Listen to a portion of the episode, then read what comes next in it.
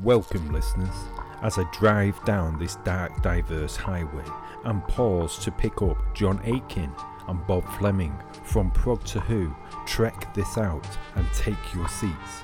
We are on a journey of discovery into the imagery and mastery of Lynchian landscapes, the efflux of stories interwoven in a tapestry of films.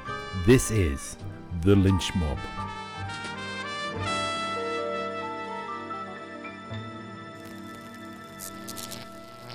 Thank you, listeners, for tuning in again to another Lynch Mob. And this movie is the 2001 Mulholland Drive. Yeah. The girl is still missing. What's wrong? I just don't know who I am. I wonder where you were going. Mulholland Drive. Come on, it'll be just like in the movies. We'll pretend to be someone else. Silencio. This is all an illusion. The Lynch Mob's back, back in the room. What is the back? You're not you're not picking easy stuff to watch though, are you? it's all it's all hard work, isn't it? There's lots of thought has to go into it. Is there anything easy that's Lynch? Uh, I don't think might there that is. straight story. That one. Straight story. That's about it, isn't it? But Well, no, it's, uh, Elephant Man as well. It's quite linear. But it's uh, fucking, uh, oh my god, it's unreal, isn't it? Fucking hell. I've watched it already twice within two weeks. Yeah. I'm sure you probably Yeah, have, yeah. haven't you? Yeah, you have to. I Yeah. think, don't Yeah, you? you have to to get to get the understanding of it. It's so good. It's mind blowing because it's it's weird because I've never seen this before ever, and I was just thinking, oh, this is just Twin Peaks, isn't it? Which kind of is. All it was meant to be, you know, a spin off or whatever, and it totally has that vibe, which is cool. And then it goes somewhere else, and then you have to go back and watch it all again because it just fucked your mind up on it. Well, yeah, it's that it's it's because it's non-linear, isn't it? It's so so cleverly done that Yeah, you know whereabouts is the beginning of the film and is the end the end of the film. Well, that's And it. You You, got you got the ballpark of the story that the people think it, it's it's a dream she's having, and she's going through these emotions due to the fact that she's had a hitman put out on a girlfriend because she was jealous of you know the way she was manipulating men to get her to a different position, and then yeah, she in the story a lot of people believe she shot herself and that was the end of the film. But that happens at the end and all it all what happens at the beginning which you didn't really know for two-thirds of the film is it a story is it a dream Right. what's the end bit Are you try are you trying to imply that like after she shoots herself, this is after that? The dream sequence is set after what that? i'm saying is Oh. when she reaches for the gun did you see what's in the drawer there's a Yeah. there's a box, a blue, Blue box, box, yeah? yeah. The blue box was in her dream as a blue box. It was never in the real world. The blue box. because that blue can that get- blue box was I think what she had to to connect with the key. Fucking hell. How quick have we gone down the rabbit fucking hole? Jesus. I tell you what I think. I tell you this is this is the way I've seen it, and I've only seen it twice. I think I need to watch it again and again, really, because it can change. Is that so? You got the intro of a dan- the dance sequence, Yeah, and I yeah. I think, and I yeah. don't know, that that is um, Diane. So we'll call we've got Diane and Betty, Yes. haven't we? Yeah. Yeah. And I Yeah. think that's Diane's childhood memory and her parents. It's all nice. And then you've got the shot of the person breathing under the blanket. Now I think that's Diane going into a dream. Yeah. And hark to- and I think that's sort of the end of the film is the beginning because you've got I think that's the real life that bit there. The Diane bit's real life. So she's fallen in love for this actress, you know, Camille, Camille, Camille, Camilla, Camille. Yeah. Um, and but she's the one that's the star kind of thing, and then she falls in love with Adam, the director. She's hurting and she's a bit mental and horrible, and it's Hollywood, the, the horrible side of Hollywood, or the real side of Hollywood. And then she puts a hitman to kill Camilla, and then she can't handle the guilt, and she goes through this whole process. Uh, and one way she tries to process it before suicide or not is to go into this whole like you know dream. Hence, when you go into the the, the, the main part of the film, for example, if she's coming down the stairs, she's got that very false, over the top smile, like "Welcome to Hollywood," Yeah, you know, yeah, kind of thing. And she's trying to put it right in her dream. Uh, So that's what's that's where I'm coming at it from, and then you go through all this dream sequence until they get to the si- silent centaur or whatever the the theater, Yeah. and that's when things get shaky in the dream. So then it goes back to the beginning, if that makes sense. Yeah. Yeah. But whether she commits suicide or not, you don't know, really, do you? That's the that's the way I perceive it. Obviously, you've got the box, and the box is I don't know, it's one of his metaphors, isn't it, for something with the blue key, and I mean that that's just a very basic kind of. If it was linear, how how I would think very of it. Very basic. Very basic. No, no, but you know what I mean. Like, I mean, you've got I loads because you've got loads of, loads of bits in. Like the, when they are in the the end Yeah. bit, you've got stuff like she's wearing a dressing gown, so it's kind of like she's thinking back as well at this point as well. So Yeah.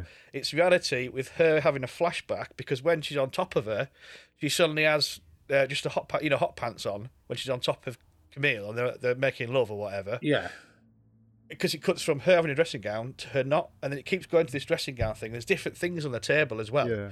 So at one point there's an ashtray, the next point there's something else.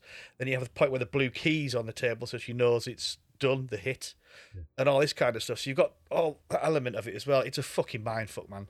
it's is. awesome, awesome. right. Oh, glad you enjoyed it. My, is it my turn? Is it my turn? yeah, it's your turn. My turn. right.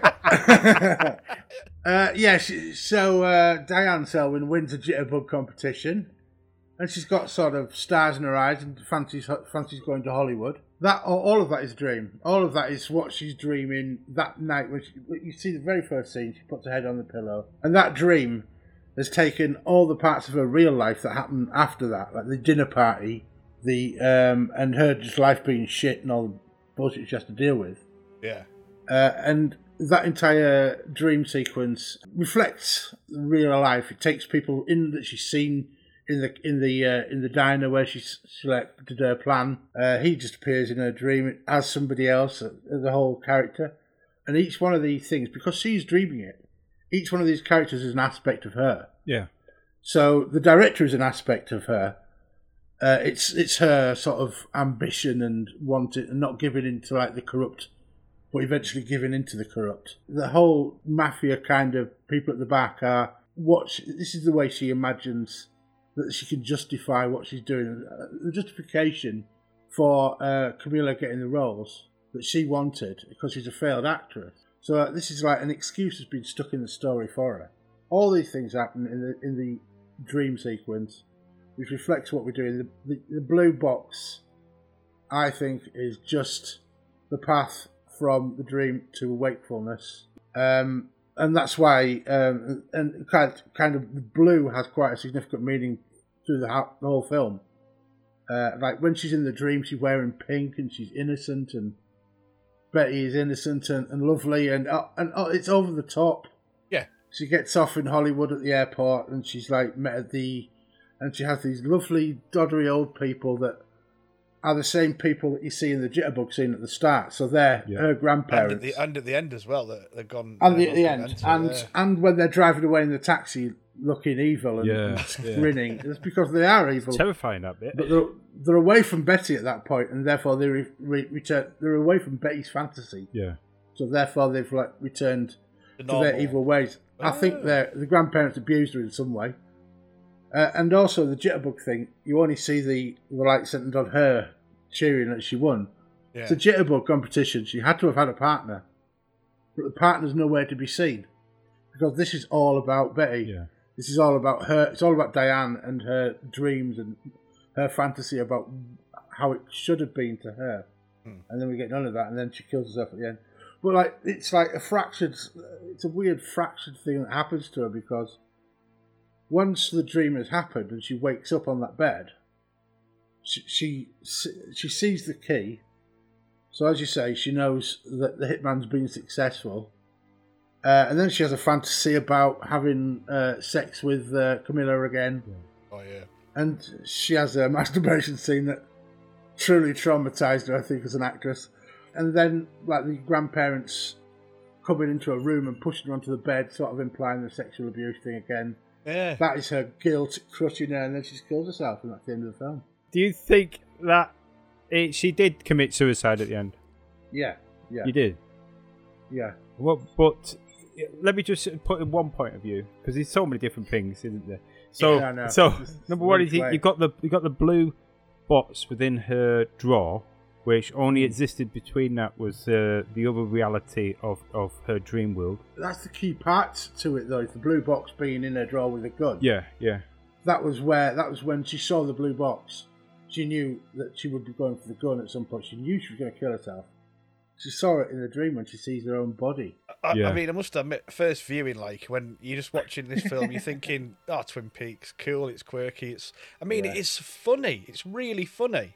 There's, it's really hmm. tense. It's, it's all these things. It's a, f- just a, it's fucking brilliant. But it is Twin Peaks. yeah. And then suddenly that blue box, it, you get, it starts getting a bit surreal again. Twin Peaks, at the the theatre, and then suddenly that blue box bit, you're like, oh fuck, here we go, here we go, and it, it's just like, what the fuck's going on? It's like just totally throws you, especially if you're not used to Lynch. Like I'm not really, you know, I've I've not, you know, I've, I've started on my journey, Yeah. so I didn't. Yeah. I just was like, oh my god, this is mental. And then when you watch it again, and you've got the end bit in your head, and it's and I, I can watch it again and again, and Yeah. fucking hell, it's just. I, th- I think there's uh, like all these films. There's so many different layers and different ways to interpret Yeah, it. there are. But there's Yeah, that definitely. bots. There's also different the significant of a bots. Now you've got a blue lady, blue haired lady sat in a box in the theatre. So could she be a key within the box of which she's thinking of? Of death? The woman with the blue hair, could that be her auntie the roof? Could she be one connected Well, with the roof what you see? You? Do see her at the Aunt- end, Aunt- but uh, Auntie Ruth's dead, dead, isn't she? In the real, in the the the latter reality. Yeah. She said her, her, her aunt's dead, didn't she? Yeah, So I don't know if that's got something bad. Yeah. And she's like, you know, she's the one that's letting her stay at her house and things I, like I think I think Aunt, I think Aunt Ruth is the good thing about her life. right. That's why her fantasy is her going to Aunt Ruth's Uh, place. Yeah. Aunt right, Ruth Well, is the, the thing is, uh, I don't know if you picked up on when they went to the club, they speak in three different languages French, Spanish, and English. Yeah. Spanish for the Spanish girl, Camilla, English for the, the other, um, Diane, and French. Now, this is where I thought there might be a connection to theatre. to the theatre or to to Auntie as well, who might be the woman with the blue Well- hair. I, well, I don't know if it's more practical on that. Sorry, John. Theatre is a French word, isn't Yeah. it? So And I was going to say it it might, as well. it might it might be more practical on that because th- this was this if it wasn't for French people, this would have never have been made. It was Pierre, whatever he was called, and Oh yeah, put the French money guy for it. Yeah. that put the money up for it after it was, um, you know, put on a shelf by ABC because they didn't like it as a pilot. Because it was meant to be, it was meant to be in theory a, a spin off to Twin Peaks, basically Yeah. Twin Peaks in LA. Audrey had gone to LA, kind of thing, and then off from there. Yeah. Uh, but obviously they didn't like it. Um, so yeah, so then these French guys came in. So it's kind of a French film, really, Yeah. from, a produ- yeah, you well, from a production point of view. I think he does have quite a lot of connection with France, doesn't he? As well, he's like does his own gallery stuff over there, and he goes over there quite often. And to be honest, a lot of his films, not to put a, a you know uh, an international gap on it, but a lot of his films I find quite heavily towards the European. You know what I mean? Yeah. The way they feel, they feel very like European don't films think- and I- I German films. it's it's odd, particularly because it's it's a lot of his stuff is so rooted in Americana. Yeah, It- yeah, to still have a European flavour is a bit, I, bit I, weird. I think it's a reflection on the way, and we sort of touched on it last time um, when we did Fire Walk with Me, is that America aren't very, well, not America, but the Hollywood aspect of things aren't very welcoming to David Lynch, are they? And networks and things like that. I think he, he's always struggled with that element. For example, Dune, Yeah.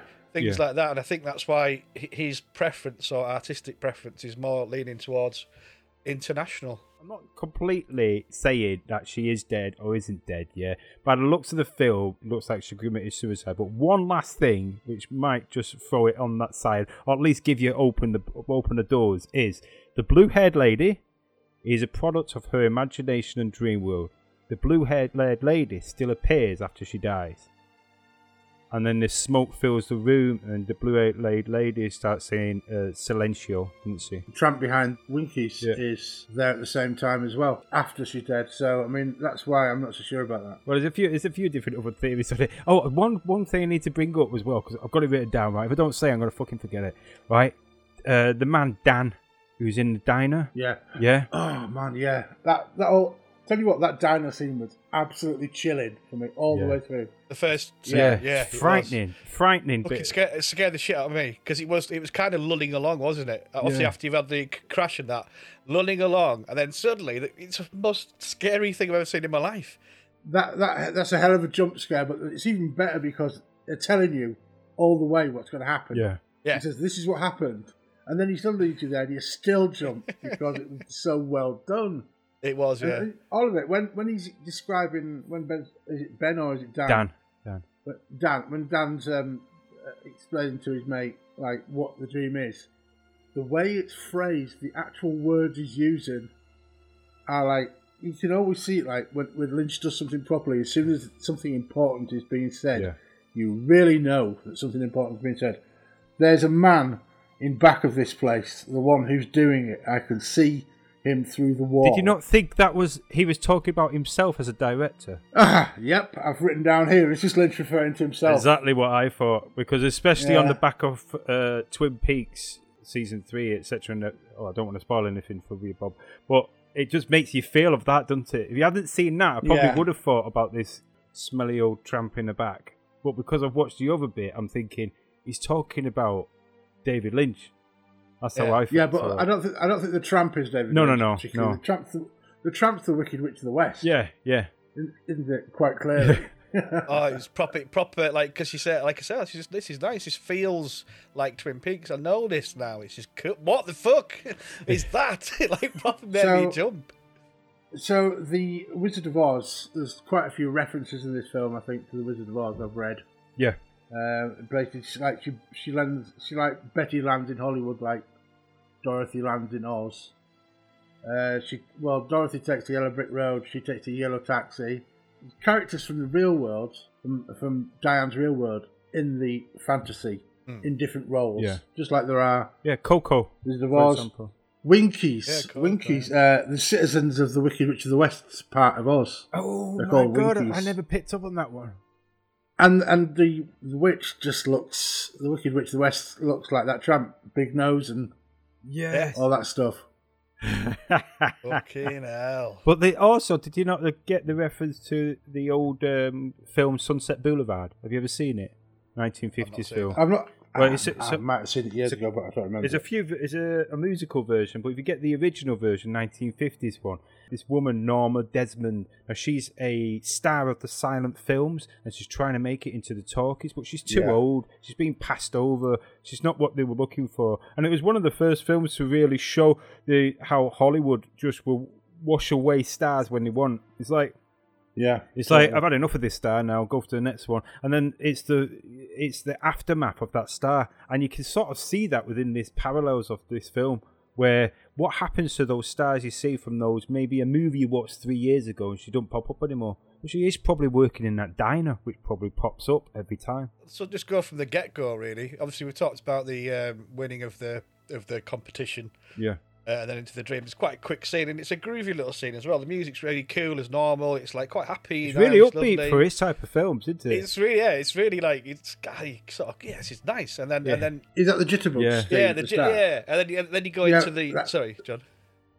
No, no. That's kind of like that's her favourite memory of her, her life when she won Yeah. something and she was top dog and everything. That's But, it. but just So, as like upbeat, just, yeah. just as your first time watching it, like you know, the first time experience, it's like oh, it's quite nice, this and all that, and then you get into the bit with the car and the gun, and then you know there's that, and he sort of says get out, and it's so full on them two cars with kids coming out, yeah, you know, like Yeah. the, and I've noticed this as well more and more with Lynch because he's a when he the music he puts to him is genius and how he does it and it adds to everything to do with the film. Nothing's wasted, everything's thought out, and it, the the rise in the mix of the volume is like, and it really happens at the end. It goes fuck. It's Yeah. like Yeah. whoa. Do you know, like when you watch Yeah. some some films and you've got your TV on not a great volume, so the dialogue sometimes goes a bit missing. Then it goes to a big Yeah. boom boom bit. You can't help that. With this, it's all intentional. yeah, yeah. Um, so that was like, and then fucking hell, then she gets out the car and all that. And he directed her and he said, um, um, act like a broken dolly, act like a broken doll. So that's why it's Yeah. sort of like, rather than say just say stunned and dazed, he's just basically directing in a metaphor all the time with her. And oh, he does it with all his, act- all his He actors. can't help himself, can he? But- he but can't it- help himself. But they're all say like it works because you immediately know what kind of what that would look like in your imagination. Uh, and then she sort of nimble bimbles down and all that, and then it's all kind of very Twin Peaks. The cops, it's got what's his Well- name out of um, Yeah, yeah. series three, in it, hasn't it? As a Yeah. Robert Forster, yeah. And then you sort of, you know, then off you go, ki- kind of thing. I just think with my, I just want to get to a couple of my favourite scenes if I can. Yeah. My first one is just that bit where he goes to do the hit on that uh, long-haired dude. So he's he's there, he's their mates and all that kind of stuff. Brilliant. It's so fucking funny, and then just shoots him. You're like, fuck. And then and then the comedy begins when he's trying to clean off the gun, and then he shoots through the wall. This woman starts screaming. He runs in, massive, huge woman. She's like, "Sam, that just bit me." You know, She's been shot. That's her only role. That's her only role on IMDb is um, heavy set woman Well, on Mulholland Drive. well, as well, he, he, he- I mean, I don't know if he's like renowned for it, but he, he, he got a lot of his mates just to come in and act. So it might have been one of his mates because the cowboy. Yeah. Ca- is- Cowboy is his- was his mate, is his- wasn't he? is amazing, but it's his friend Monty. Just his mm. mate, and he said, "I'll come and do this," and he couldn't. remember- He didn't know. He couldn't learn lines. He wasn't an actor, so they had to put a massive boards for him. But he, he needed glasses, so he couldn't read them. so he's like, but he just that's what he wanted. That's what he wanted the cowboy to be. His, you know, his mate. Yeah. And it's kind of like spooky, and it stops for a bit with a with a caretaker with a Hoover. Yeah. And he's like, "Come here, help me ring the ambulance." Da, da, da. Then fucking goes in the room, like sets it all up like he hit the guy that's killed himself, and shot his people and killed himself, and then fucking shoots him. The alarm goes. off. was just absolutely slapstick, hilariously funny. You know, what it But reminded done me in of. a Lynch way. It reminded me of the Man Bites Dog. What we both, what we all watched. Yeah, yeah, very yeah. much That's exactly yeah, yeah. dark, dark humour, and f- it's Yeah. really funny, very, very clever. Well, I think it's that's Betty's uh, wishful thinking Yeah, that the assassin that she's paid for is crap, and you might fuck it up. and she's dreaming of having been absolutely the worst crim ever. Yeah, Uh, and it's quite interesting as well that the assassin's got short blonde hair, and the person that he killed had long dark hair, yeah, like the Camilla thing as well. And it's another thing about uh, the colour theory thing as well. There's, there's a black book that has Camilla's address in it that he's after for this kill. Uh, whenever you see somebody in a black dress, they're kind of like it's something's dark's going on, and like red dress for sexual stuff, and yeah. it's just it's just uh, it's just one of those Lynch films that just takes every single every single thing is there for a reason. Well, the, the, the killer as well, when she's in the dream side, he has two different coloured eyes. Are these are the different coloured eyes supposed to represent Camilla and her? One's blue and one's brown, and then he's actually when she's sat in winking, Didn't they're know both that. blue. Blue meaning Did death, not realise that. but blue is his natural eye colour for that actor as well. So he purposely placed in a dark contact lens. yeah.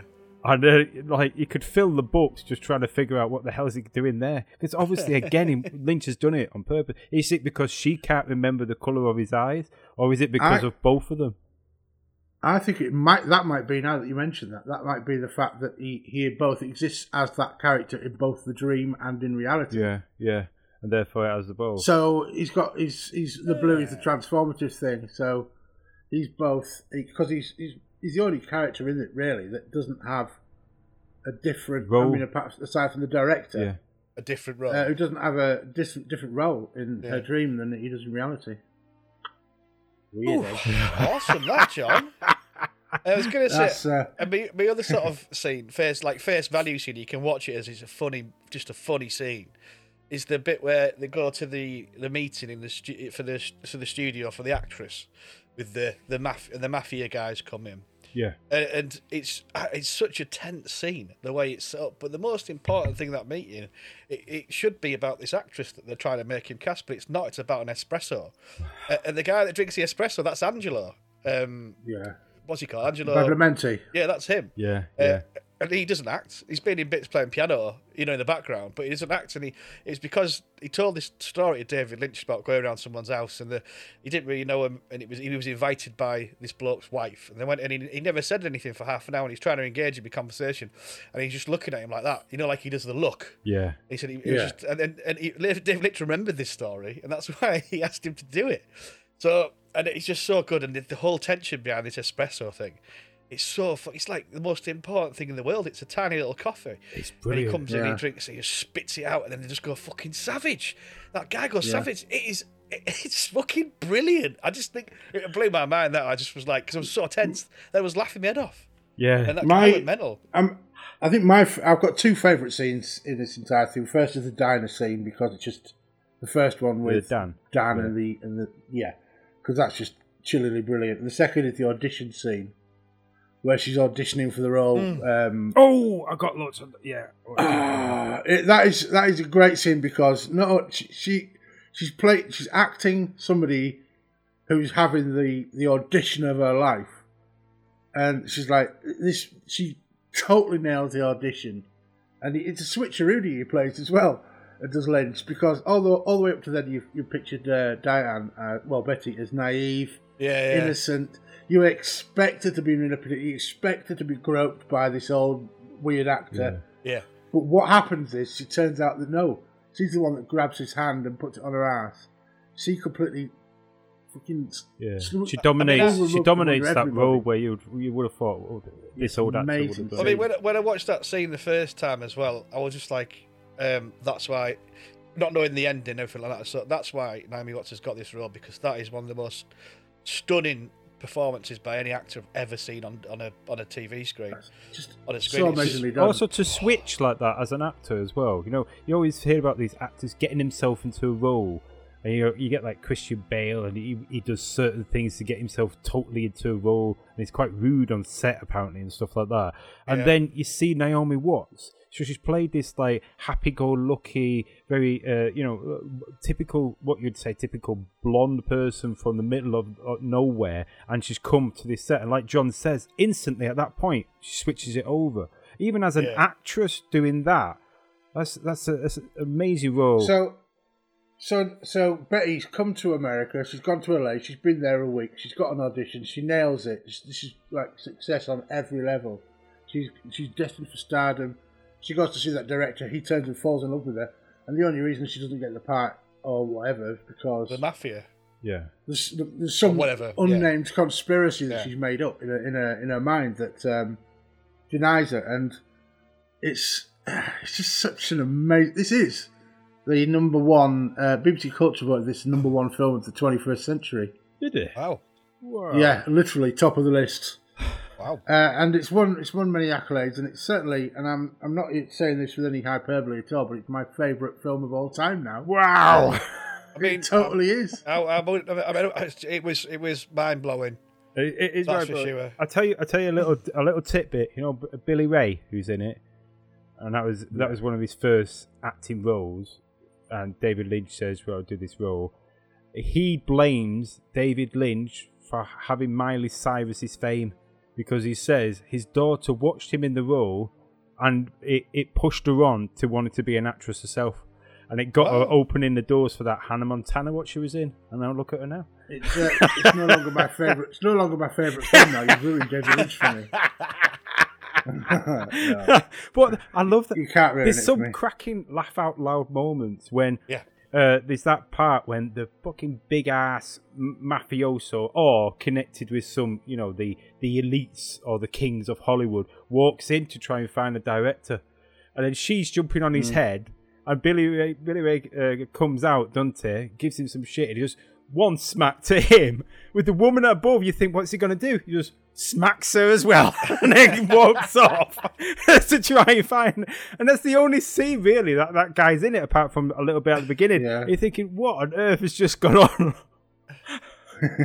It's I mean, I think there's a few great uh, laugh out loud, loud moments. Um, like like what John was saying there, it's with all his accolades and that. And I, like I say, I've not, I'm not a David Lynch buff. I'm learning and learning and learning and loving the journey. But it, this is from what I've seen of David Lynch as a person, because I've been watching a lot of his interviews and things. This is a perfect reflection of him. You know, there's joy, there's this tension, there's a depth, there's everything in this film is is Yeah. him. I, I can see why people adore working with him and, what, and what they say about him and things like that because he's not freeing from the point of view as in the lines are the fucking lines, you know, because he's written them, he's thought it out. He knows this in his head how it's going to go. But the joy and freedom he brings to the actors and actresses. So, for example, the scene, the the masturbation scene. Obviously, Naomi, Watts, she was like, it was like horrendous. She she had a bad belly. She kept having to go to the toilet because she was so nervous. So he put this sort of big screen around her, so no one else could see her. And he was outside with a megaphone, you know, shouting, "It's okay, it's okay." And she was getting really mad, like, "Can't believe you're making me do this," and all this kind of stuff. But it all paid off, and she did that because of the way he takes care of the actors Yeah. and how, how Yeah. he deals with just people in general. If, you, if you say something bad, he makes it the most positive thing in the world. He, he, they were saying someone one day, oh, I forgot something on set one day, and the actor held up shooting, and he went, "No, I'm happy to wait, little break," you know, this kind of stuff. Whereas other people were like, "Fucking nah," you know, jump down the Yeah. throat and things like that. Well, that's it's a difference between a, a proper art artist director and, and one that's a studio director that's there to churn out a movie yeah, for the maximum profit. Yeah. yeah, yeah. It's making a piece of art, and he said Yeah. he said before in an interview, art can be music, art can be film, and you know once he's done the film, that's the piece of art, and then that's one of the reasons he doesn't like talking or explaining the films because he said that the art's finished. It's up to you to interpret it. The art's done. If I start to move the film into back into words, then what's the point of having the film? And it's right. It's absolutely spot on. It's like me. It's like anything, uh, like art wise, music, painting, whatever. It's what you have your own personal preference. If you listen to a song, it's a special song to you. It's a special song for a reason to you, not you know whatever else. The majority of films, the majority of linear, normal, like churned out films, are you know they are what they are. Plot is the plot. There's not really any hidden depth to it or anything like that. But that's what. That's why this is art. Or It's obscured, but it's it's all everything's there. Like like with Fire Walk with Me, everything's there. yeah. He's given to it on a plate for you to work it out. You just have to do a little bit of work to do it. It's like the difference between having something like the analogy is a hamburger against, against a fillet steak. Yeah. One's very easy and consumable and, and not very worth anything, and the other is something you have to, you know, Yeah. pay to get a bit more. There's, there's that within this film as well. And we could have a look at the character Coco. Yeah. Yeah, because Sounds very much like Toto, doesn't it? well, the, her That's name is uh, uh, Coco Lenoir. I hope I said that right. Yeah. Lenoir means nut in French, yeah. so coconut. Coconut. Yeah, she's also she sat on the table. She's constantly eating walnuts. That's the reasoning behind her naming in the fantasy. Yeah. Is because of that small snippet of that dinner party where Diane Sees her and eating and nuts. therefore bank. That's the. That's That's, it. that's how Lynch gets his ideas as well. Ironically enough, he'll be there, and something will just go ping into his mind. Yeah, yeah, And he'll know what to do. yeah. Just And put it that's- both That's together. kind of how he does it. Well, you sort of said about this when when you got approached, you know, about making it into a film from it being shelved as a pilot, uh, and he was like, he just basically he didn't have any ideas, and he, he went into his meditation, and in meditation it all came to him, the sort of the how to make it into the film. I mean, thank fuck it didn't get picked up as a TV series, because Well, you, you say that, but I imagine it would have been a uh, fantastic yeah, TV but series. I just think, you, but you would never have had Mulholland Drive, which is just yeah. incredible, man. Well, it would, it would, expect that probably it. would have gone on for like I don't know. Back in them days, 10, 12 it's- episodes. It would have been twelve Prob- hours long. More. Yeah. Well, like Yeah. the the original edit because his his wife edit edits it, I think, and she she does the first edit kind of thing because she knows roughly what he wants because it's all there. Um, and the first the first cut of this was five and a half hours, so that that's that's basically everything in it that she thinks he's gonna need. Just then to strip it out, she sort of does it for him. She does like a really long version. This one was five and a half hours of uh, film. I'd love to see that. Be cool. Yeah. Yeah, well, it's so similar to Fire Walk with Me. It was over five hours as well, wasn't it? Yeah. I mean, the the first lovemaking scene is very um, beautiful. As in, it's it's it's lovely. It's, you feel genuine love, and it feels right. Yeah, You know, and all that kind of thing. It's very tender. It's it's it's lovely. yeah, it's very It's, uh, done. it's, yeah. it's also it's also very one sided, isn't it? It's Diane, it's Betty telling Yeah, I lo- Rita, Rita, he she loves, loves she loves her. Yeah. But Rita's not saying it back because that's when you can see as well that uh, Camilla uh, out of out of the dream sequence is a complete bitch. She's just there trying to make it. You know, she's just like making out with people in front of her. She knows yeah, Yeah. Oh, that, she's uh, yeah. that uh, she's just a complete bitch. But she even invites her to the party so that she can announce that she's going to get married, and that's why that, that trip in the limousine is seen as an ambush kind of thing, like like in the in the dream sequence. It's it's Rita, it's Rita who's getting ambushed. Yeah. and that's where she'll think that everyone's against her, especially the longing kiss which Camilla does to the uh the Well, blonde, the, act- the, the well, other it's also the actress actress as well. that played. Yeah. She, she's the one that gets the role as well, isn't Yeah, she? In the that's film? right. So yeah. yeah, Oh my and god! And she's kind she's kind of unnamed, but she turns up in the uh, as this mysterious Camilla Rhodes in the fantasy because, and she just was in there for a few seconds. Yeah. yeah. Um, and like the cowboy was just a passing person Oh, in the Cowboy back of was the uh, the party, and yet he p- played a quite important part. Yeah. Cowboy was amazing. I love when Lynch puts in the uh, the sort of the log lady kind of thing. You know, the the sort of exposition, Yeah. but not quite exposition, and it's it adds a bit of um, you know a bit of a bit of like unknown to it. Like what's Yeah, you know what's yeah. he got? You try to look into It's what like he's it- saying, and Exactly. He's like the They always speak in mysterious side, riddles, don't they? They Yeah. always speaking riddles as well. And Yeah. it was just like, what's he on about? I love, I just love that little stuff. And the people he gets to play him as well. Like I said, it was his mate Monty, and it's just because he thought that's what I want him to be like, and it'll, it'll be cool. And it was awesome. And apparently, his cowboy gear was owned by oh, I can't remember who it was. I think it was a famous cowboy actor, and he spent thousands on this gear. So he turned up with his own gear that he bought to play No this cow- way. It, it must have been because that he wore this gear, had this cowboy gear, and he had this certain voice that Lynch thought, oh, he'd be great for it, kind of thing. Um, but it's funny. It's just cool, man. He just that's the beauty of art and freedom is the fact that you don't have to have a big name. It can be your mate. Yeah. You know, if you- if you're in that position and you feel they're going right for the part, it can be your I- mate, and it's great. Yeah, I think he, I think he, he does that. He goes for the look. Apparently, some of the things he does is just simply look at the person, David Lynch. So he, he'll know the, what body of work they've done, or even not any work, and he just looks for the look. The the guy in the hotel, that crummy hotel, with Yeah. the moustache, same guy, Yeah. same guy in the theatre as well Oh yeah. who wears all in red. Well, the reason he got him to do the, uh, the theatre part was he turned up to do that bit at the hotel, and he didn't have a bust up with David Lynch, but he just was wanting a little bit more. David, as he was driving home, he got a phone call from David Lynch to say, "Come back, I want you for another role." And he went back. He says, "What? What? I'm going to be this other person." He goes, "Yeah, but it's actually your role. That's your night job. So in the night job, you work in the theatre, and the day job, you work in the hotel." Ah, man. and he that's did that for him because he thought, "Oh, I'll give him a bit extra. I'll get get him to do Yeah, this." yeah. That's class. That's a brilliant thing. That's a, that's a nice touch that to hear. He was with Na- Naomi Watts and uh, Laura Harring. They both went for their audition separately. Now Lynch had a photograph, Naomi Watts portfolio photo. She had makeup on and all that kind of thing. And it's one of the prerequisites is, uh, of going to a, a Lynch casting is that you don't wear makeup kind of thing and you look plain, you know that sort of. Uh, But she came in with no makeup on and that, and he was like, "You don't look like your photo." And she was like, "Whoa!" so, so he asked her to come back again, you know, to look like her photo. And then they asked her back for a screen test, but he said this. You know, he said he sort of said this isn't a screen test. This is a fi- filter test. You know, check the filters and all this kind of stuff. So it's a strange one for her. But Laura, Laura, when Laura went, um, she went with no makeup on and that kind of thing, and he just sat in a chair and just went, "Good, good, very good." And basically, just looked at her, like looked at her, and tried to imagine her, you know, playing the role and all that, and that's it. That was it. I think he, I think he has a vision though. Yeah. he's got to have this look. It doesn't matter what background you got. You could be Brad Pitt status as an actress, or you could be just come through the acting school, or even just someone he meets in a diner. If you've got that look Well- for his thing, it puts you in. To him, there's no such thing as a sort of mistake. It's always like an opportunity for something. An idea might come from anything. Yeah. He's, he's the Bob Ross of films, isn't he? He is like you're the Bob Ross No of such Wood. thing as a happy accident. Yeah, like you're the Bob Ross of Wood, John. Yeah, as if. but it's it's that but that element's super cool because that is art. You know, you Yeah.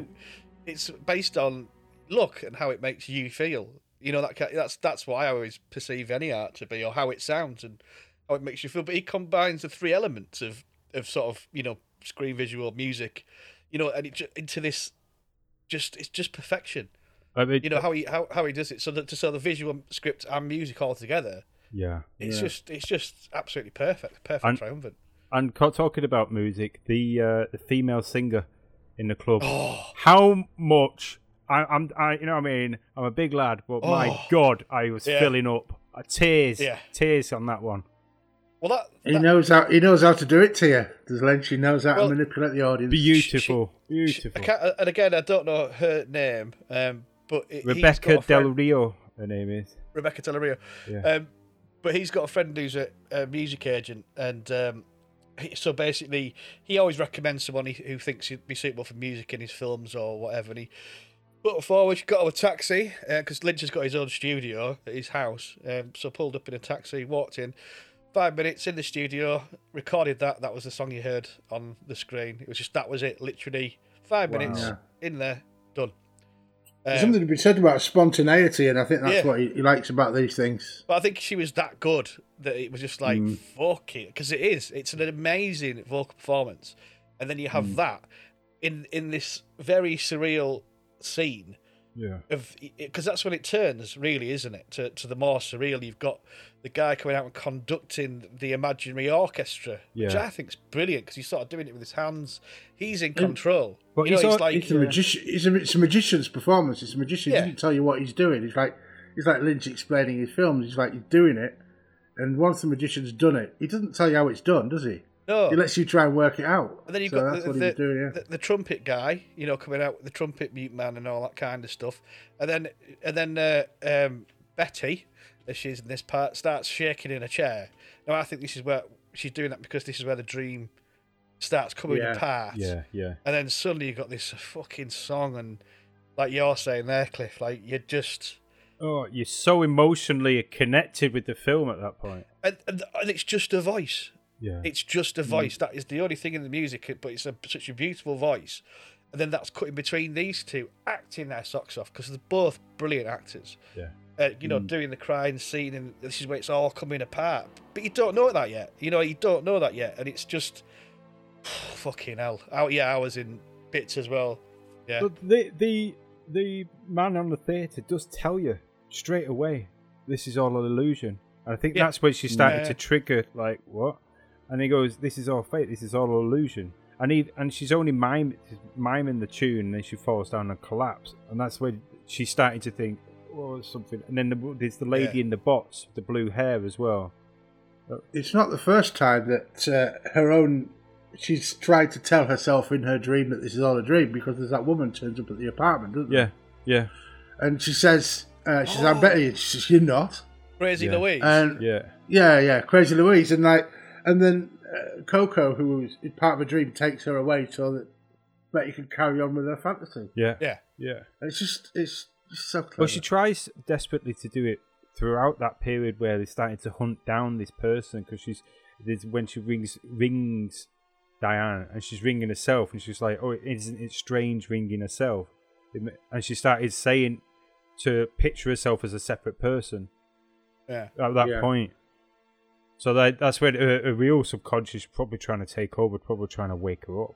there was there was that scene where uh, Rita's cutting her own hair, cutting her hair and changing herself to blonde. And I noticed, like, when they put the scissors down, they put them very specifically down on a book, Yeah, a blue book. Again, the colour blue indicating like this is a transformation happening. Uh, and it's, this is this is when it, she's starting to. It's all starting to unravel because she's starting to notice that she, Rita is her, as well as Betty is her. Yeah. Like, everybody Yeah. in the film is her. Yeah, you can see that within the within the um, diner as well. The diner is so important to the film because she, she Yeah. looks up at the girl, and if you had to double take, is it that you're like, is that is that Diana? Is that actually the actress? Is that Naomi Watts? You got the hair more or less the same as well, and like you said, it's also her desperately trying to control Camilla in her fantasy, isn't she?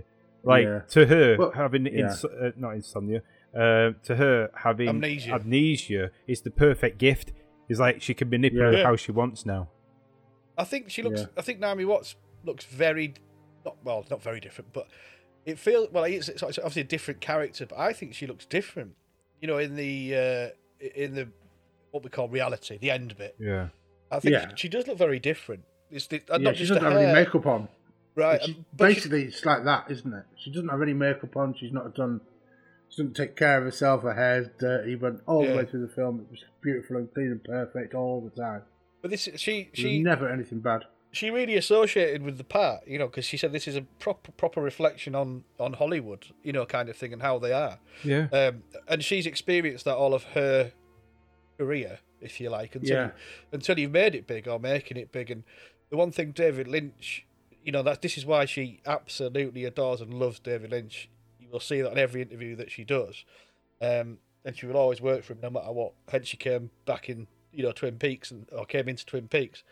um, that she she just broke down crying, saying like he treats you like just a very special person, or there's no bullshit. It's just so lovely, and the way he gets performances out of everyone, it's just it's not just his awesome genius and things like that, but it's just he's a nice bloke, Yeah. and he makes you feel the next level. You know, Yeah. like and you feel you feel you can, it, it takes you to the next level as well, and that's what pretty much every actor you see speak about him says. And, and Naomi, she literally broke down in this interview crying, and he was like comforting her and stuff like that because that's cause that's what he did, Yeah. you know, for Mm. her, and I that's beautiful. That's That is that's that great. is- that is really good. You can see that in in in his work, can't you? As well, because like I said before, you if someone's putting up the money for a film, you, and they turn around, the bit reflecting, I think him, his part of the story is, is within here as well. The bit where they've got the, the uh, I can't remember the, the directors, the, the director Adam. The bit where they're saying trying to control who he has into his film and Yeah. control the aspects Oh, of yeah, the yeah. film could be a direct yeah. reflection to him as well. All the struggles he's had in the past. Look at Dune Yeah. And stuff like that. Yeah, they could have easily just gone, yeah. "You're doing this, you're having that. This is what's happening." Yeah, yeah. I think that's the whole point. Of, of well, one of the big points of which David Lynch is trying to stress is the the corruption with Hollywood as well, and you know Yeah. the nepotism, the Harvey Weinstein's, the the the is the, I know it was in her her dream to convince her the reason she didn't get the job is, in other words, I don't play like them games like Camilla does. If I love someone, I love someone. I'm not just going to treat them like that just to get what I want. And there must be this evil world of Hollywood as well governing everything. Well, I I think oh, on the other side is I think David Lynch believes that is still there, and that was prevalent like that when David Lynch was growing up. That was Hollywood. You know what I mean? You literally had to sign a contract. You were there for three or four f- films, and you had to sign your life away. And if they didn't like you, you was gone, and no other place would look after you. So I think that still exists. I think it still comes out of the woodwork that that still exists, and I think he wanted to make that known. It wasn't just her dream. That I think that happens, shit like that. I tell- you what, don't you think it's perfect sandwiched on to the back of watching Twin Peaks? Of all his films, this one more or less fits.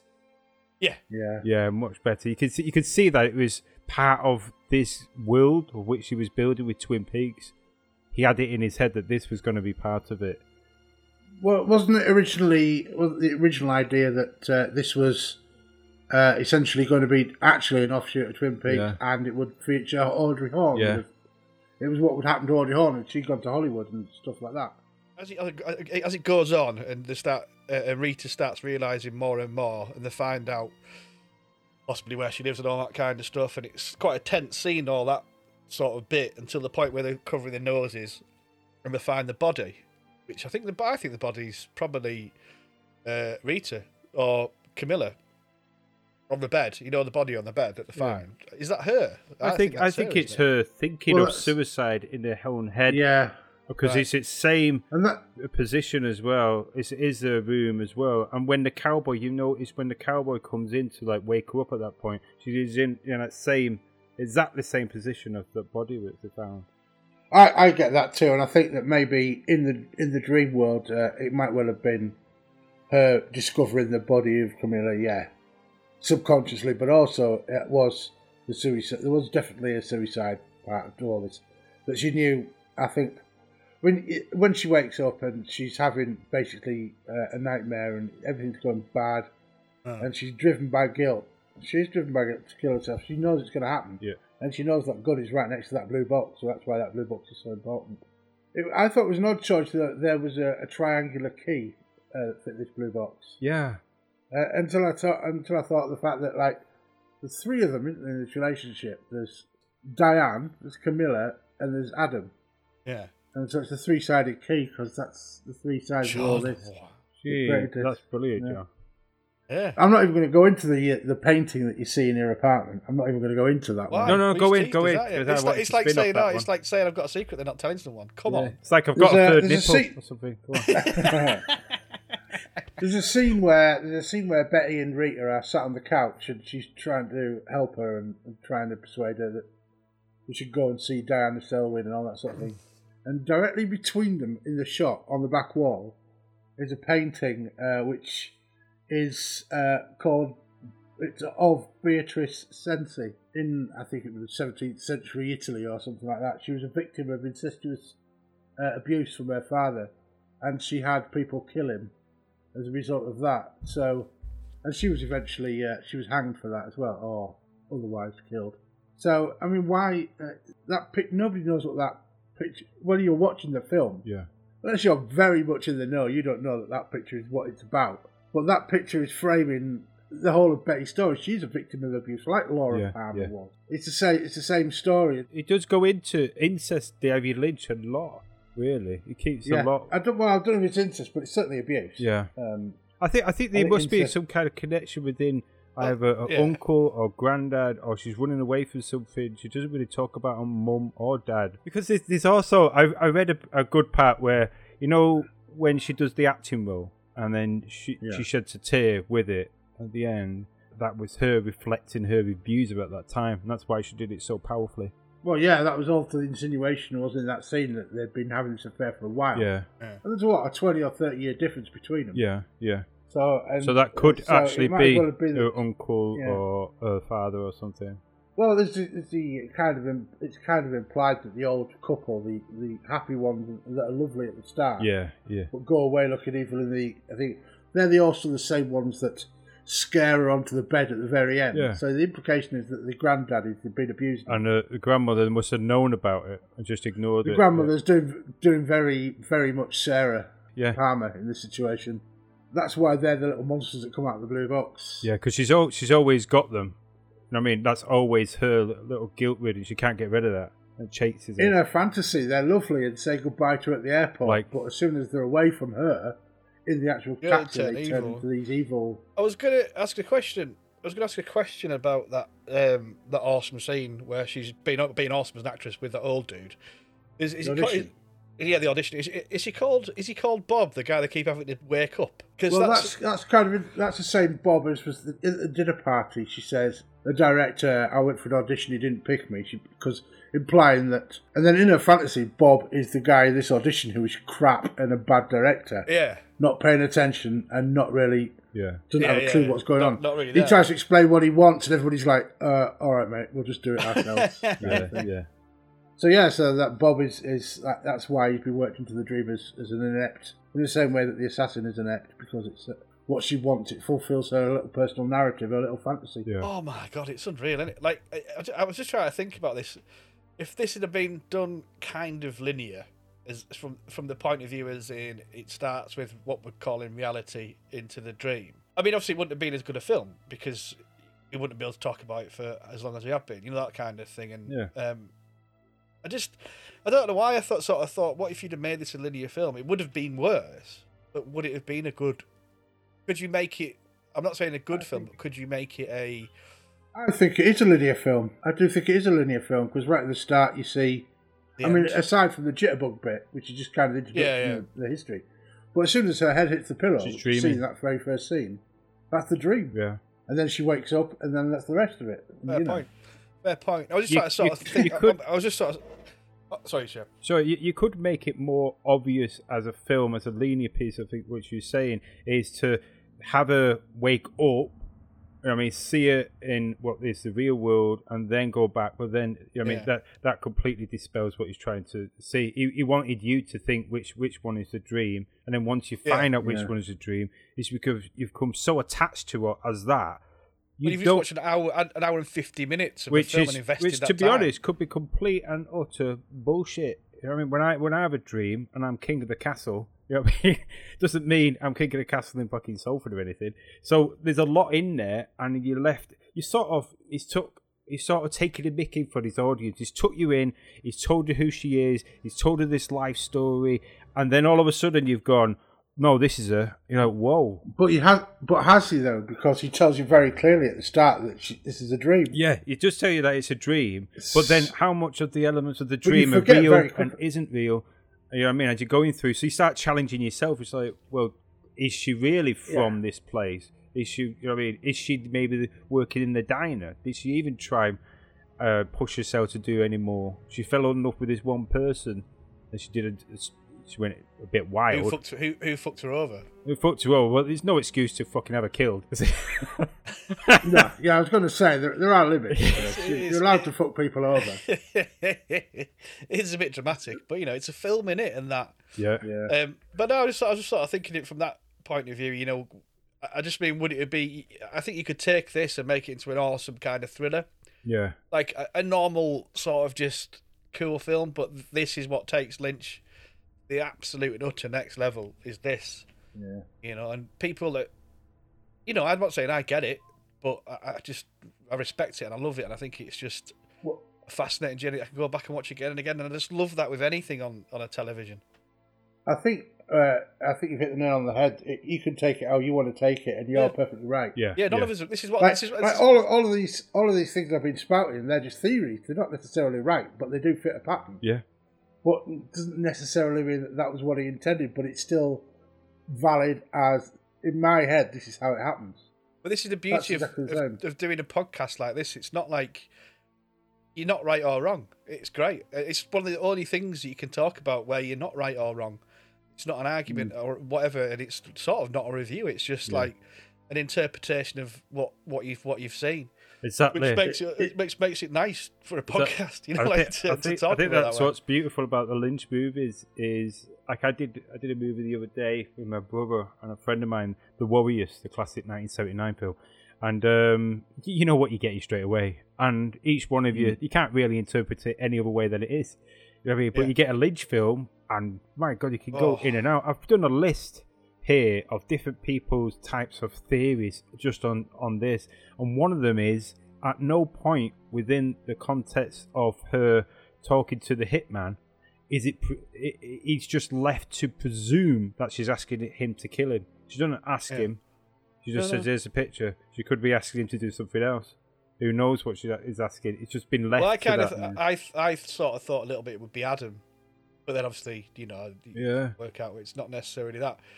Um, but but it's a it's a cool thing, isn't it? Isn't it? Mm. It's like it's it's nice. Um, and, and what I, what I think is anyone that says any part of a Lynch film is shit.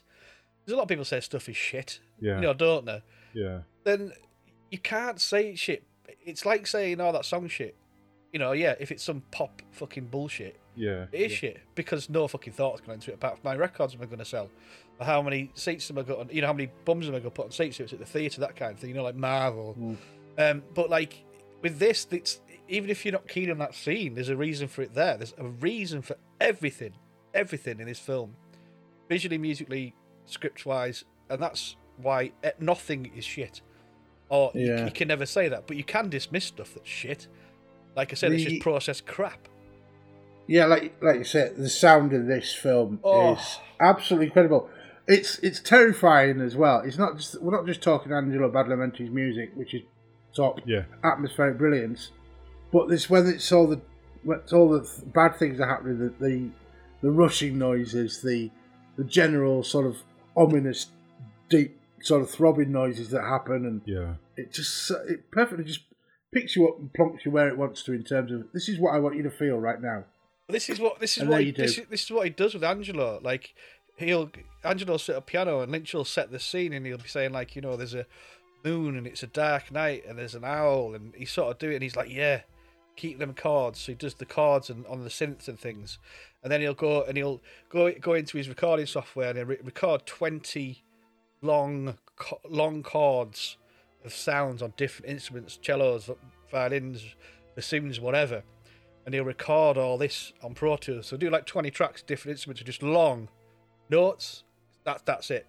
And then he hmm. gives the Pro Tool the the file to David, and he'll just go through the things. He'll slow them down, make them backwards, and that's what he uses for the the t- the, the, the tension things and all that kind of stuff.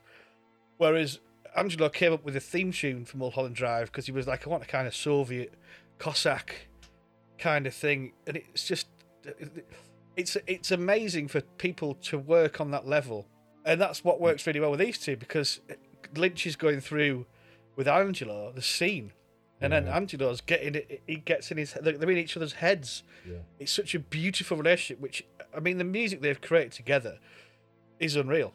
unreal. Like it's just it mm. could be it could be cheesy because it's synth, and it's not. It's just fucking beautiful. I mean, these guys. Unique. It's Yeah, Yeah, it it- is unique. completely. But that's what they do. That's that's what he does. Angelo, he sends him a file, and off he goes. He, But- he plays around with all this stuff he's done. He doesn't leave him to it though, does he? That's the great thing. David Lynch seems to have his fingers in every single thing he- Yeah. and he does. I tell you what, though, I've recently got into his. Uh, he does a, a little video every day about the weather. Just a little two-minute video saying what the weather's like today Yeah. in LA. It's just nuts. But I- I mean, I- everything everything he does is like tinged with like layers and I love depth his and meaning. I love his voice though, the way he talks. You know, because it's the character of of Gordon. of, yeah, of, but the character of Gordon in uh, Twin Peaks that he plays is just basically an exaggerated version, kind of, of him. You know, like if he was deaf. But I just there's something just. Oh my god, it's- he's just he's a magical man. He really is, and I just I love watching him um, and the way he puts things across. In it could be construed as being a bit fucking hippie bollocks, but the way he puts it across, it's not, and he puts it across in layman's terms to a degree as well Yeah. yeah. give you some sort of understanding of, of the creative process. Like not obviously, you know, telling you what the film's about and stuff, but it's he- he's just he is a unique and brilliant man. And the more I'm going down the Lynch hole, shall we call it? Yeah. Um, it's just I like I was crying. Uh, literally, I was crying in I an interview crying. that him and Naomi, Naomi were doing, and when I was watching it today, because it was just like, Did you read that interview? An interview with them. yeah, with them two. Did you 'cause- see that? Yeah, I, I, I pretty much welled up Oh. watching that as well. It's Yeah. just it's just unreal. Like it was kind of like a, a, a joy sadness, but a joy of this being introduced into my life. Um, Yeah. and, and the thing is, it could be unaccessible and it could be perceived to be pretentious, but it's not. No. It's Could, you absolutely could, not. Well, you could take it that way. You know, you could be a cunty fucking uh, film critic for the Guardian, but like everything, you can you can interpret everything Yeah. that Lynch does in any way. You can interpret it pretentiously if you want. It just it means nothing. But when you got three sort of normalist lads who are doing a podcast and coming out with all this sort of stuff, it's like it's accessible. You know, we're not fucking film critics, critics, critics for the Guardian or whatever. You know what I mean? We're not film critics either. We're not no. fucking Quentin Cunting Tarantino. It's good. Jesus Christ. I'm still reading, still reading, still reading. I still will. I, I do that all the time. lads, lads, get over it. We need we need to have all sorts of people. Not every film can be David Lynch or nothing to. Nobody watch films Yeah. anymore. Come back when, come back when you're old enough, Quentin. You say we got together and we do David Lynch films, right? That's what we do. This is the, uh, the Lynch mob. That's that's our thing. We we analyze one of his films. Try just watching one and that's it. Try just watching one only and just say what. Only watch it once. It's impossible. You have to Can't, yeah. watch it again. If anything, I, I'm ashamed that I didn't watch it a third time before we had the pod. Yeah. Because I'm like, it's still It- stuff I really want to get delve into, and then you start looking, then you start analysing who he's It working with. I mean, it becomes a little bit too much. Like you say, I wanted to watch it again, and I think it was Hmm. the big th- first watch of the big throw of the last half hour. Yeah. That's when you try to correlate, you know, the different personas of people, what's going on, and you don't. You know, it's hard to. It's Yeah. quite a, a short bit that last bit in it. I'm not saying it's rushed, but it's a lot happens in that half an hour. Then you've got to correlate that to the rest of the film, and it's like, whew, need to, you know, you need to. Yeah. That's, that's probably the bit you need to watch the most, kind of thing. You know. Well, that's that's it's, it's a lot- it's a lot richer a thing that he produces that than a lot of other things that you consume. A lot of things, a lot of films these days. Once you've watched them, you watch them, you kind of understand them. There's no urge to go back and try and find out any little details unless No. you're a mega Yeah. fan of something. There's no particular need to do so. But every Vil- Lynch film that I've seen, every Lynch thing that I've seen, cannot be watched once and left. You, you can, but you'll miss out on Oh, so yeah, much. so many layers. Yeah. It's just it's, it's not everything he does that has uh, rewatchability that uh, like like nothing I've ever seen before. It, it totally.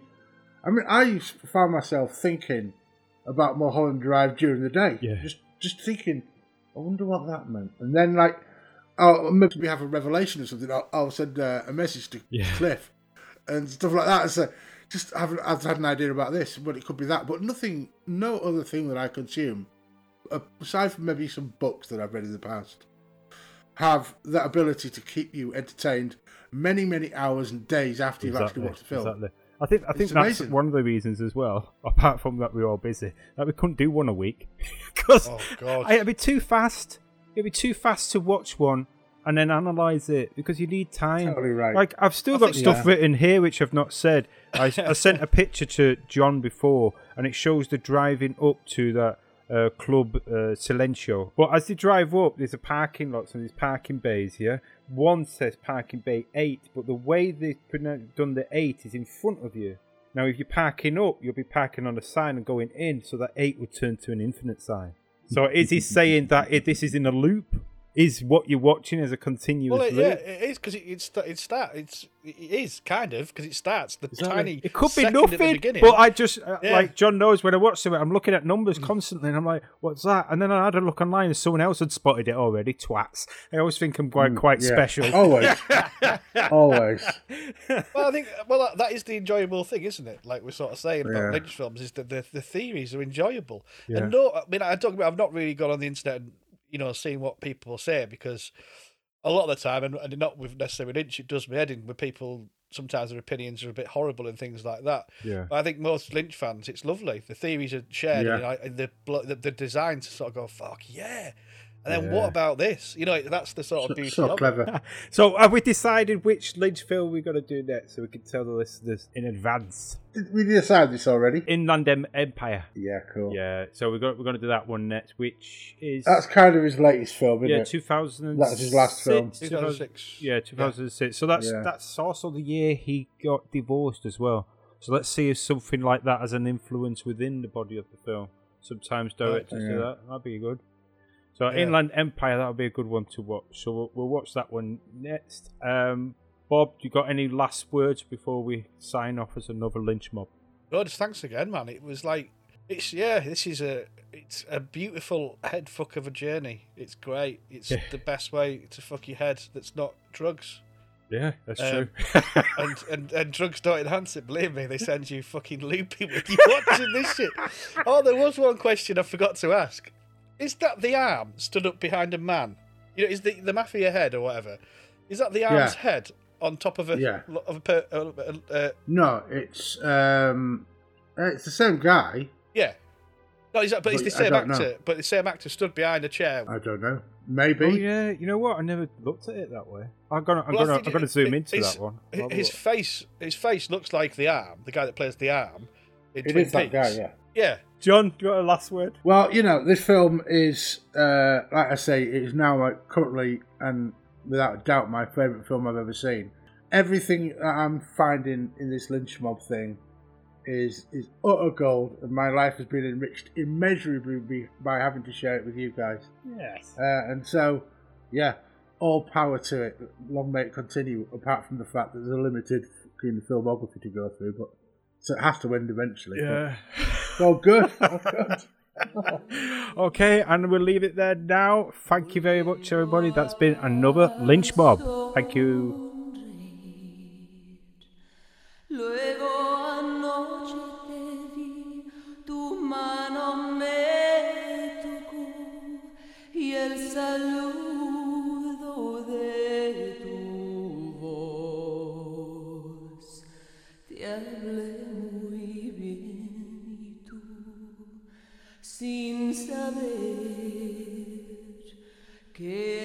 que